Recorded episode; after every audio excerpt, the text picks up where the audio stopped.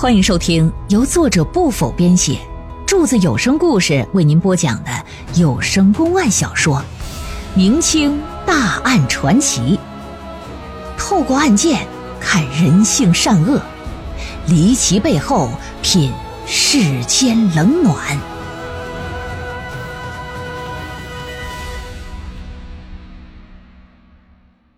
施饼杀人案中案第三回。这一说上夹棍，衙役就给抻出来了，哗楞楞往堂上这么一丢，什么玩意儿？十个手指头插在那木头板里，两头拿绳子固定。哎，就是咱在影视剧里都见着过吧？容嬷嬷整那个小燕子和紫薇的时候用的也是那个，杨乃武和小白菜里边用的也是那个，铁齿铜牙纪晓岚里边整的也是那个，就那个东西。这个刑罚和打板子可不同啊，打板子是打的你后背、屁股、大腿根啊，那肉多呀，啊，你这玩意儿能挡几下子肉多的地方。可这个夹棍这玩意儿它不同，它夹你手指头，手指头这玩意儿它都是皮包骨啊，绝大多数人你是没办法长时间忍受的。这衙役呀，把白茉莉和张公年十个手指头。往这夹棍里这么一塞，使劲那么一拉，俩人叫唤的那都不是人声了，跟杀猪似的。张公年整个人呐就青筋暴露了，和尚啊没头发呀，脑瓜尖就已经见了汗了。哎，说我二人有私情是不假，可我绝没有合谋杀人。给我用力夹！老爷一看啊，行，有门夹棍一上，这承认有私情了。是不是？再使把劲儿吧！衙役是卯足了劲儿啊，前腿弓，后腿绷啊，把那绳子挎在肩膀子上，两个人咬着牙的拽。这么一使劲儿，就听是嘎嘣一下子，白茉莉嘎了一下子，这人就昏了，受不了了。可即便如此，他二人是谁也不承认杀人。老爷就直皱眉头。心说自己也当过几任知县了，啊，嘴硬的刁民呢见着过，可像他俩骨头这么硬的，还是我职业生涯里第一回见。这俩人不招他也没招啊，这怎么整呢？嗯，没办法了。同时，对于凶手是不是他俩，老爷现在心里也含糊了。心说要真是的情况之下，早就承认了。何必遭着皮肉之苦啊？先给收监吧。至于接下来的案件怎么推进，老爷就是进入这个困境。案件搁置下来之后，眼看时间一天一天的流逝，这么一晃啊，半拉月就过去了。就在倪大彩之死即将变成一桩悬案的时候，县城里又出了一桩人命。谁呀？城东边有个开杂货铺的掌柜呀，叫古山川，三十来岁，娶个媳妇朱氏，俩人生了一子一女。虽说杂货铺吧规模不是很大，不能和那些大买卖家相提并论，可是，在整个县城里来讲吧，也算是小富即贵了。哎，能住得上三进的四合院，一家人也衣食无忧，下边还有几个使唤的下人。这生活呀，整的就挺好，挺幸福的。哪成想，在九月的这么一天，就出了这么一档子事儿。这天大清早啊，古山川醒来，发现夫人不在身旁，这就下了床，换上外衣，睡眼惺忪的，一边往外走，一边就喊：“说夫人呐，夫人！”打里屋到外屋，没有人回应。来到门口。把丫鬟翠花就给叫过来了，说：“翠花呀，翠花！没想到你还翠花呢，山菜也没有人答应你，翠花也不见人。嘿，家里原本是有几个仆人的，可是由于昨天呢是中秋佳节，老爷啊就让这些下人回家和自己家人团聚，给他们放了三天假。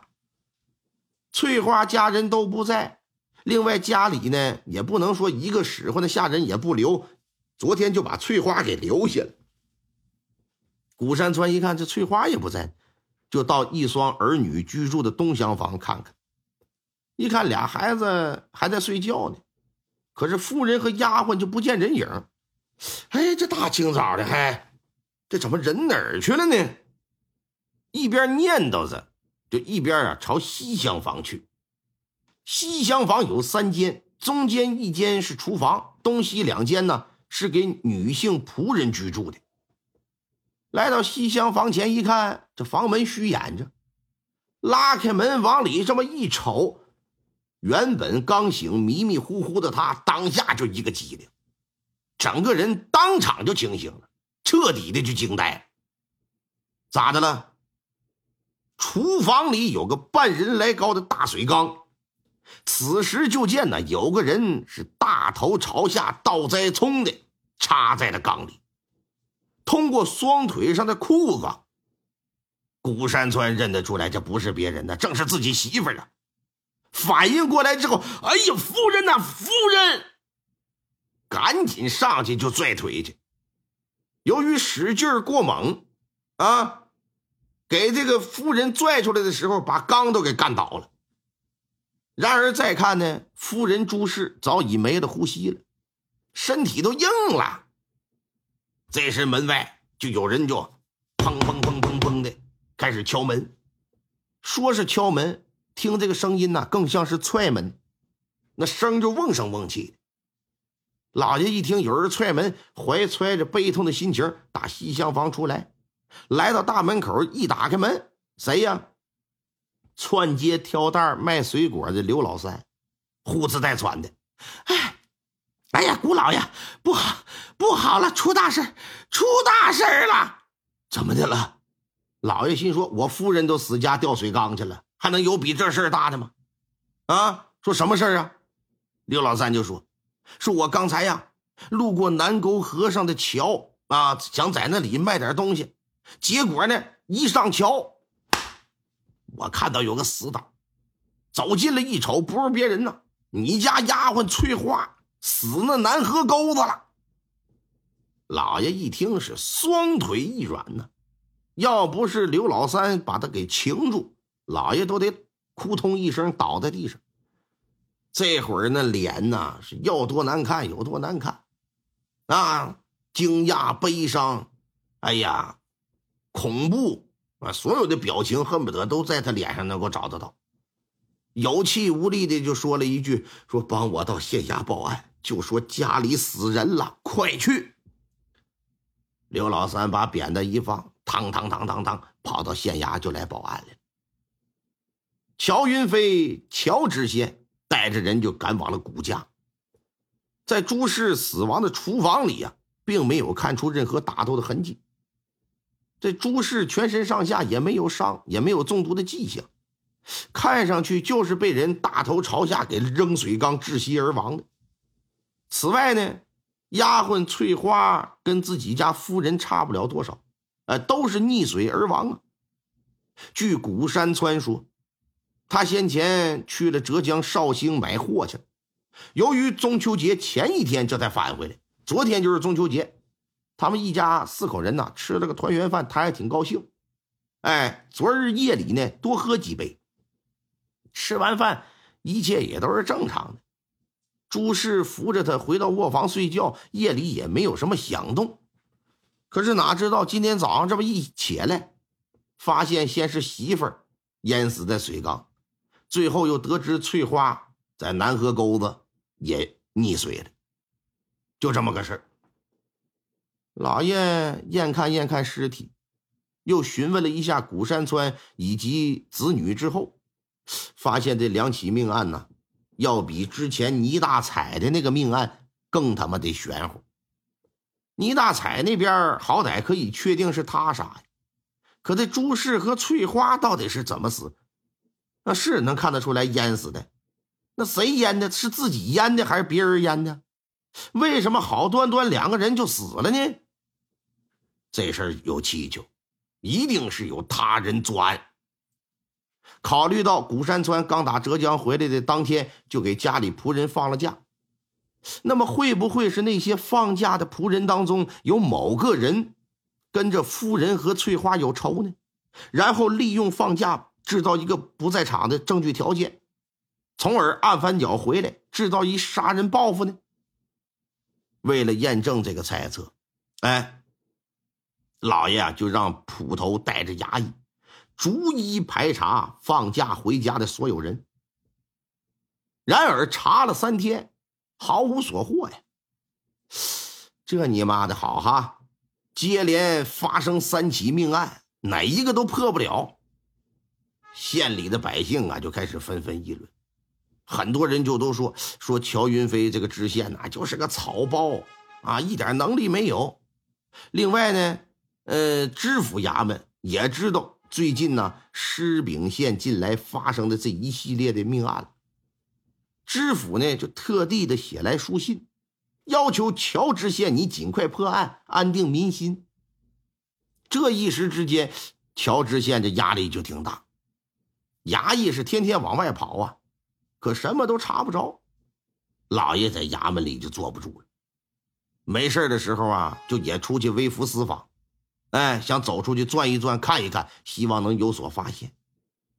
单说这天午饭过后，老爷是独自离开的县衙，穿着便装，沿着街道啊，就往城西的方向去。这一天的天气呀，还是阴沉沉的。老爷以为要到晚上才得下雨吧，因此出门的时候连把伞都没带。可是到了傍晚时分，突然之间可就阴云密布，大雨倾盆了。老爷子放眼这么一看，见不远处啊，有着一家名为“百香味儿”的小饭馆，急忙忙就跑了过去，在饭馆的屋檐底下搁这避雨。哎，这饭馆的老板呢，心肠还挺好。一看有人避雨，说：“那啥，你别搁外头站着，进来待一会儿吧，进来吧。”屋檐子底下虽说能避雨，可要雨太大的话，你还得绷自己的一下身啊。老爷一看，那人家都同意，我就进来吧。虽说已经到了饭口了，可由于外头这雨下的太大，饭馆里没几桌客人，没有，几乎可以说是没有啊。饭馆的老板这么一谈呢，一介绍，啊，说自己呀姓梁，叫梁同，今年三十五了，人还挺热情，不但邀请他进来坐，还给倒了一杯茶。老爷一看走不了，饭馆掌柜也没啥事儿，俩人就搁桌子前呢闲聊，东拉西扯，什么都聊。哎，你别看这梁老板是开小饭馆的，啊。由于他这里什么人都来，三教九流的，所以说什么人也都接触，对很多事儿啊，他了解的是门清。这人呢又挺健谈，老爷跟他聊天的时候就发现一点了，觉得在他嘴里或许啊能找到一些意想不到的答案。为了让这梁童放下提防的心理，哎，也为了让他彻底打开话匣子。老爷就决定了，我晚饭呢，我在这儿解决。哎，我搁你这吃，我消费消费。你呀，下厨啊，做几个好菜。要是不忙呢，你做完你过来，咱俩喝两杯来。啊，我看你人挺好。梁童一看，外头这雨一时半会儿的，这也没有停的意思呀。哎，和这人聊的还挺开心。得，上班，今天不营业了，专门就伺候你一个人。啊！你包场，今天把那暂停营业的牌子就给挂出去。之后到后厨啊啊，颠勺炒菜，整了几个拿手的，又拿出店里上好的酒，俩人就吃喝起来。几碗酒下肚，乔老爷就把话题呀引向最近县城里先后发生的三起命案。梁童呢也是接过话茬，侃侃而谈。哎，不仅如此，这梁童还说出一件令乔老爷震惊的事儿。听众朋友们，本集播讲完毕，感谢您的收听。